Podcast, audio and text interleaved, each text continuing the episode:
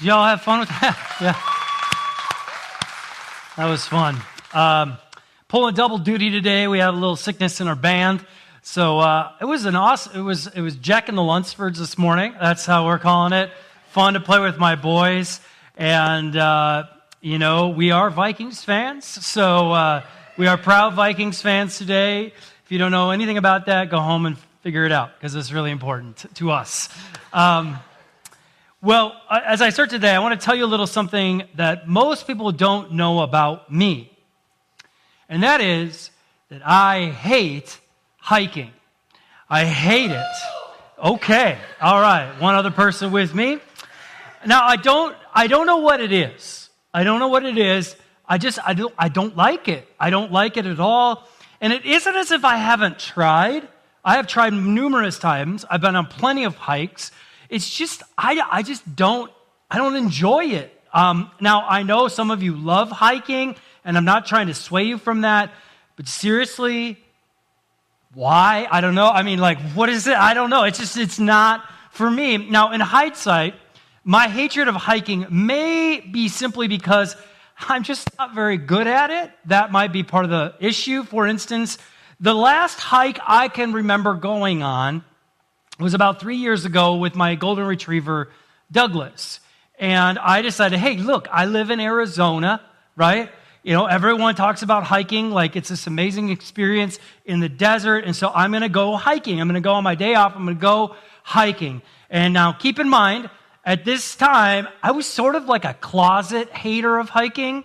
I hadn't fully come out about that. I wasn't sure if you could in Arizona. There was just so much peer pressure. I felt to be a person who liked hiking. I hear people talking about it. I'm like, I guess I should like hiking. So Douglas and I went. Now, the trail I went to was pretty easy at first, but eventually it turned into a pretty de- steep descent, or ex- ascent, I should say. And we were doing fine until we got almost to the top. Now, at the time, I was not in shape, nor was my golden retriever Douglas, okay? We were two middle aged, out of shape guys just huffing and puffing our way to the top. And let's be honest, I'm going to be honest with you, it was not that high of a mountain peak, okay? But we were struggling. Now, determined to be a hiker and say we at least we made it to the top, we just kept on. Now, at one point, as we were nearing the top, I couldn't believe it. I was like, what in the world? Who made this trail? It was like, I was like scaling the mountain to get up to the top. And I have this 90 pound golden retriever that's like, what are we doing? Right? And I'm pushing the dog up to the top of the mountain, and we're sweating. The dog's tongue is just hanging on the ground. And then finally, we make it, and we sit on this rock. We are overlooking the valley. And as I sat down on that rock, and I grabbed my sip of water, and we looked out over the city for five minutes, it was in that moment that I realized we have to go back down. And that's when I started hating hiking. Actually, that wasn't the exact moment that I started hating hiking. Because it wasn't because we had to go back down the way we came that made me really hate hiking. I started hating hiking when I realized there were people coming up from a different place than where we had come up from. And it was in that moment that I realized we were on another trail. Actually, we were not on a trail at all toward the end. At some point during the hike, I don't know how, I had walked off the beaten path and onto some random look-alike trail that led me scaling the side of a mountain with my 90 pound golden retriever. And Douglas, I'm sure, is looking back like, this guy's an idiot. What is he doing? Didn't he see where we were supposed to go? And so while Douglas and I were panting and huffing our way to the top of the mountain, numerous people were just easily making their way up the trail. Now, needless to say, we took the easier way down, and I have not been hiking since.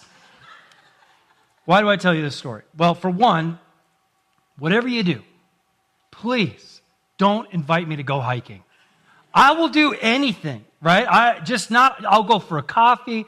I'll go play basketball. Man, I'll go skydiving. Just not hiking, okay? So don't ask me to go. Second thing is this life is so much harder when we get on the wrong path, isn't it? I mean, climbing the side of that mountain was the last straw for me and hiking. I mean, who knows? Maybe if I'd gone the right way, maybe I wouldn't have this just total hatred of hiking today.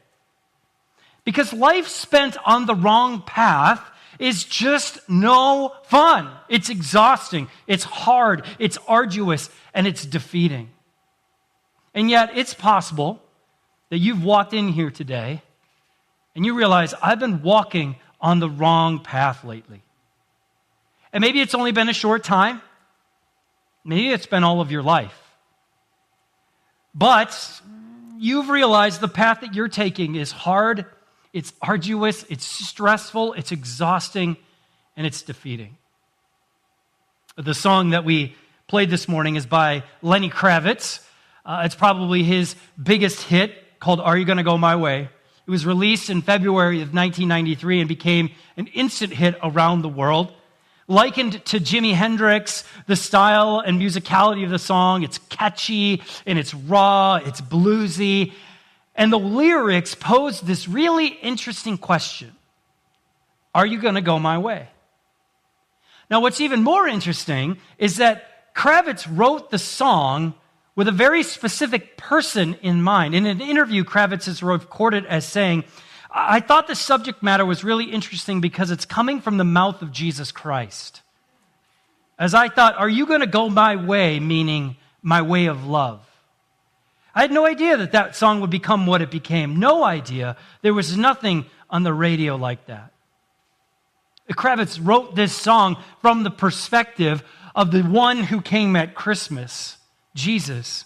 Look at the verse, the first verse, and then the chorus that follows. In the first verse, it says, I was born long ago. I'm the chosen. I'm the one. I have come to save the day, and I won't leave until I'm done. But I, what I really want to know is, are you going to go my way? Kravitz had this deep affection for Jesus. In fact, he referred to Jesus often as the ultimate rock star. And in this song, he is revealing the ultimate question that Jesus asks of all people Are you going to go my way? You see, even Lenny Kravitz realizes that Jesus did not come to be admired, Jesus came to be followed. In our modern culture, admiration for Jesus is off the charts. We admire Jesus. He is admired by so many in our world. In fact, he's so admired that people will often refer to him as the ultimate rock star or my homeboy if you grew up in the 90s and early 2000s, right? But listen, Jesus never asked, Are you going to admire me? The only question Jesus asks is, Are you going to go my way? Are you going to come with me? Are you going to follow me? Which brings us to Christmas. The story of Christmas includes an intriguing story of a group of men who answered the question, Are you going to go my way? And that's what we're going to look at this morning. So if you haven't done so yet, uh, open up your phone and you can go to the YouVersion app. Everything should be in there for you this morning. And if you have your Bible, we're going to be in Matthew chapter 2, starting in verse 1. Now, prior to this passage, Mary and Joseph, they travel to Bethlehem for a census. Uh, the Caesar at the time wants to count how many people are in his empire. He wants to know how many people do I have under my control? How many people are paying my taxes that come to me?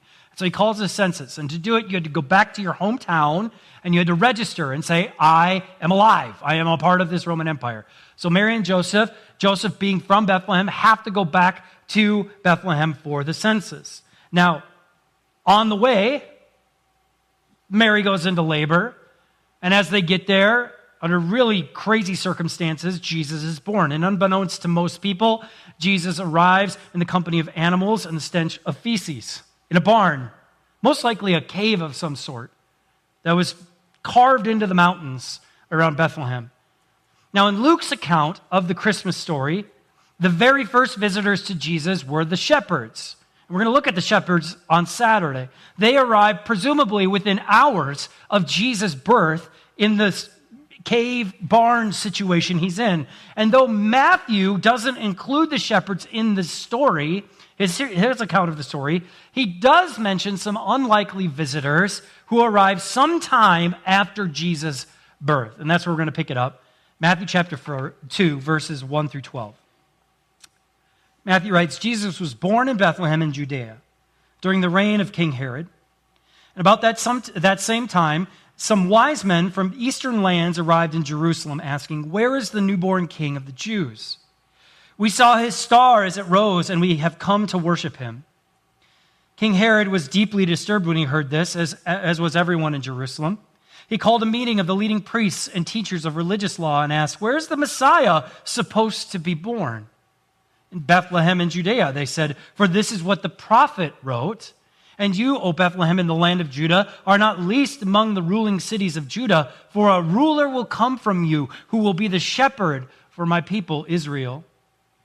Then Herod called a private meeting with the wise men, and he learned from them when the star first appeared. Then he told them, Go to Bethlehem and search carefully for the child, and when you find him, come back and tell me, so I can go and worship him too. After this interview, the wise men went their way, and the star they had seen in the east guided them to Bethlehem. It went ahead of them and stopped over the place where the child was.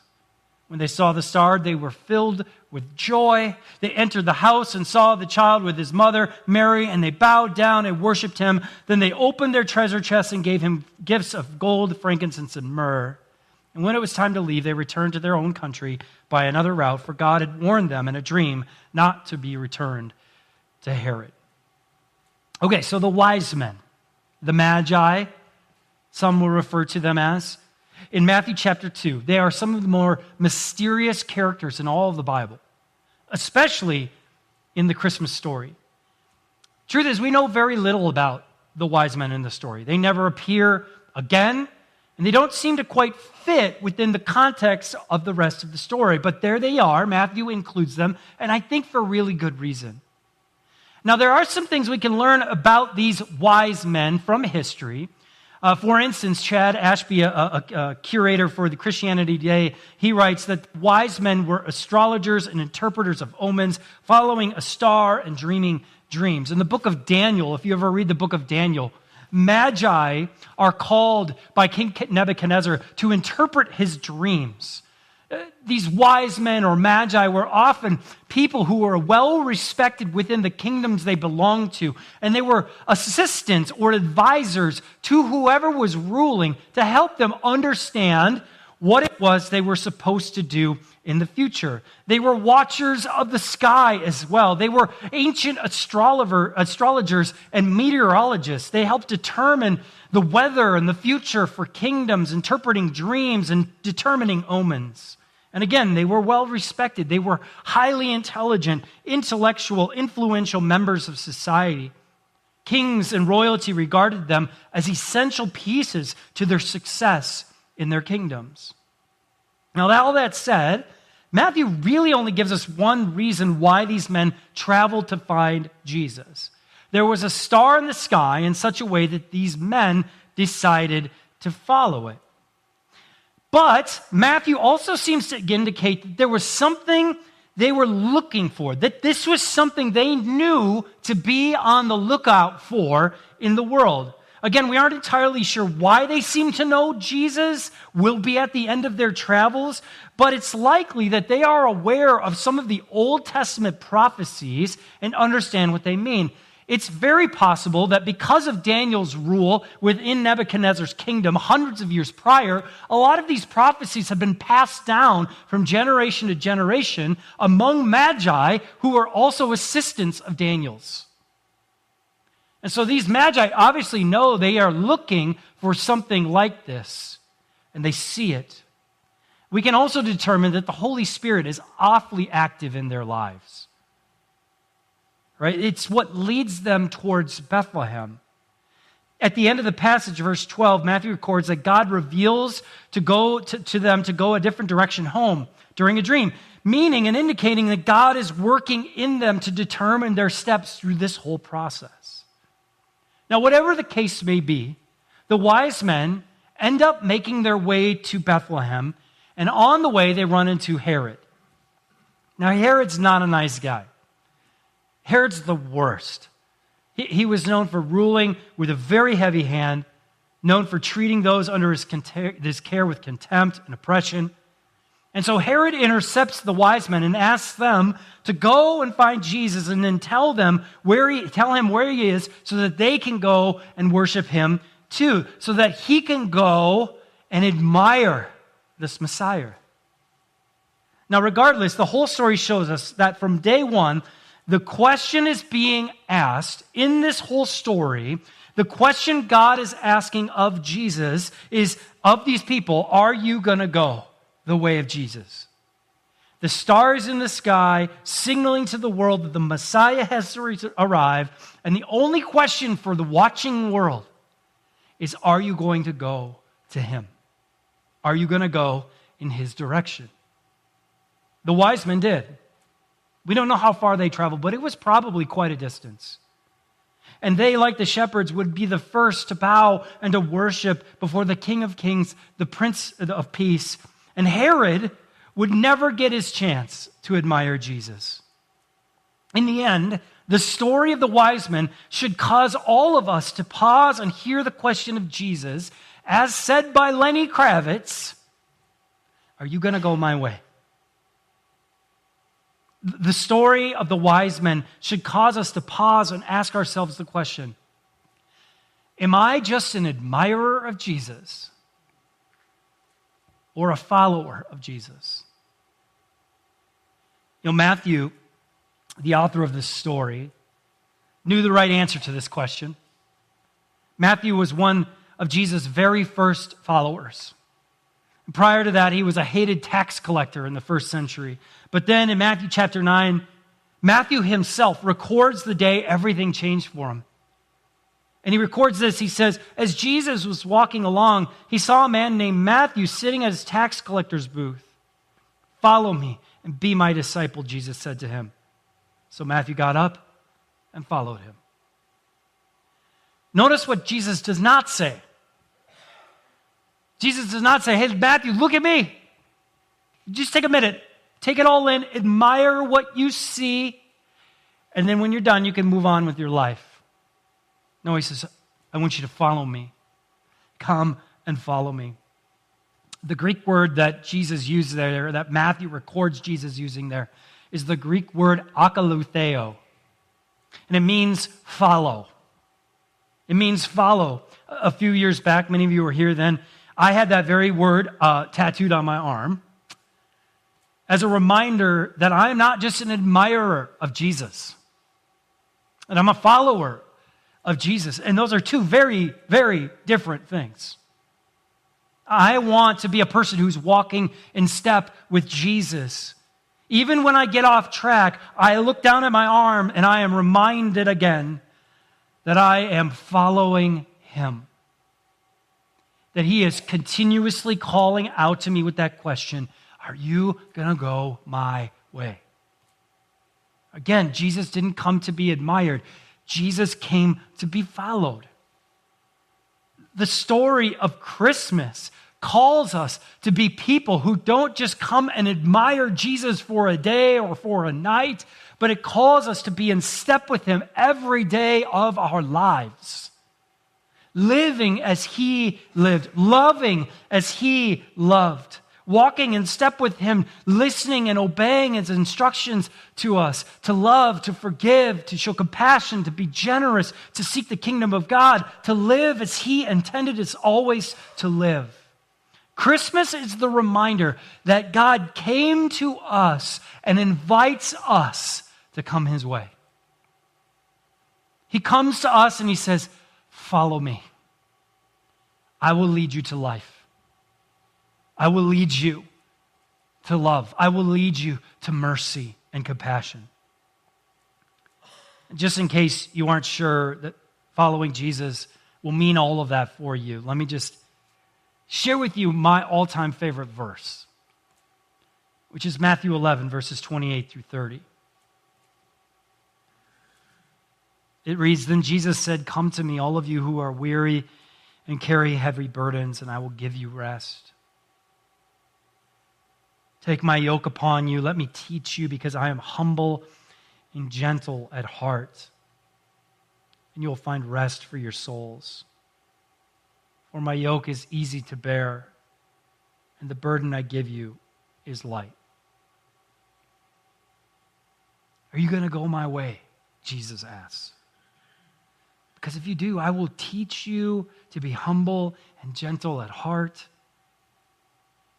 and you will find rest for your soul. My burden is light, Jesus says. There's nothing heavy about walking in step with me going down the wrong path is weary, it's exhausting, it's stressful, it's burdensome. It's like me hiking with my golden retriever on the last part of that hike, just pushing my way to the top, huffing and puffing my way to the very top. And it's maybe just like you right now in this season, you feel like you are just huffing and puffing your way to the top of this mountain we call Christmas.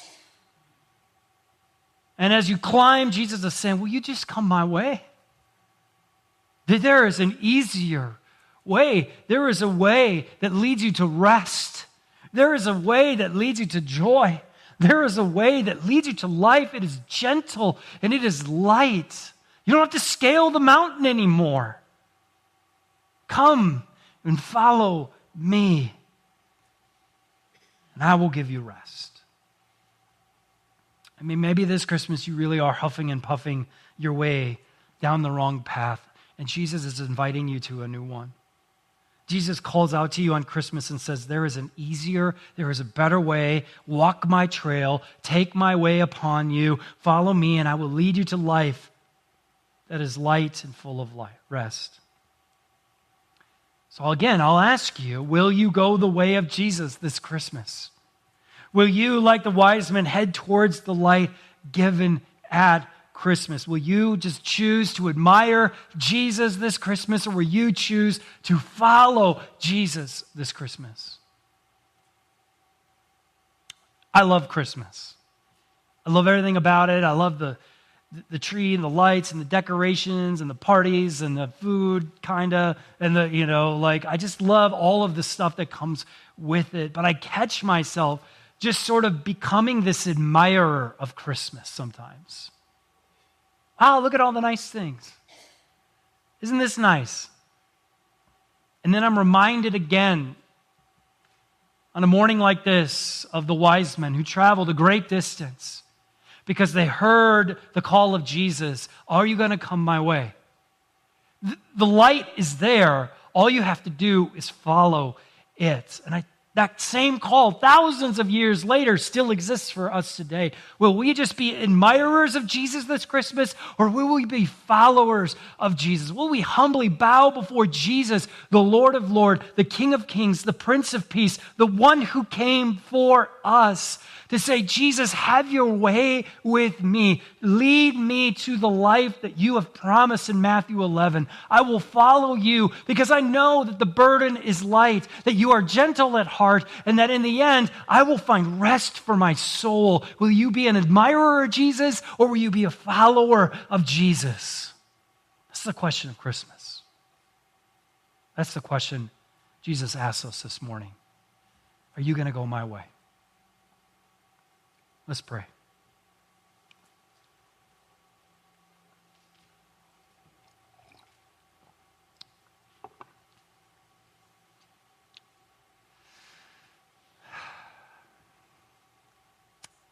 Jesus, I'm just so grateful for the story of Christmas, the scandalous nature of Christmas that the God of the universe, the creator of the world, would step from heaven into the lowliness of a barn, a manger, surrounded by animals and stench. And that he would do so so that we would know who you are, so that we would have a way to you. And this morning, I hear you asking us that question Are you going to go my way? Are you, you going to follow me? There is life in its fullness to be had when you walk my path. So this morning, I pray, God, that we would, we would move from being admirers of you to being followers of you, that we would seek, especially in the coming week, the opportunities that we have to truly follow you with all of our heart, soul, mind, and strength. We're so grateful that you would come to us. You'd live among us. You would give us an example to follow. You would show us what, what love and life and grace and mercy and compassion and generosity look like. That you would go to the cross, willingly giving your life, that we might be forgiven past, present, and future, forgiven. The shame would be removed from our lives, that we would no longer have to hold on to our past, that we would have to feel that we no longer have to feel like we have to somehow make up for all of our mistakes, but that in that moment, when you gave the life, the same life, the same heartbeat, the same breath that came on Christmas, when you gave it up for us, we were forgiven. And that then Three days later, you would defeat sin, Satan, and death and rise from the grave, giving us the hope of new life that we would be able to live into your promises, knowing that we can follow you by your Spirit's leading every day of our life. And so this morning, we climb to our knees and we declare we will go your way. We will follow you. We won't just admire you. We won't just give you a thumbs up as we pass by. We will seek to follow you. We will hear that word, akoloutheo. We will rise and we will go. We will follow you, the light of the world, the star that guided the wise men thousands of years earlier. We will respond to that this morning, and we pray all this in Jesus' name.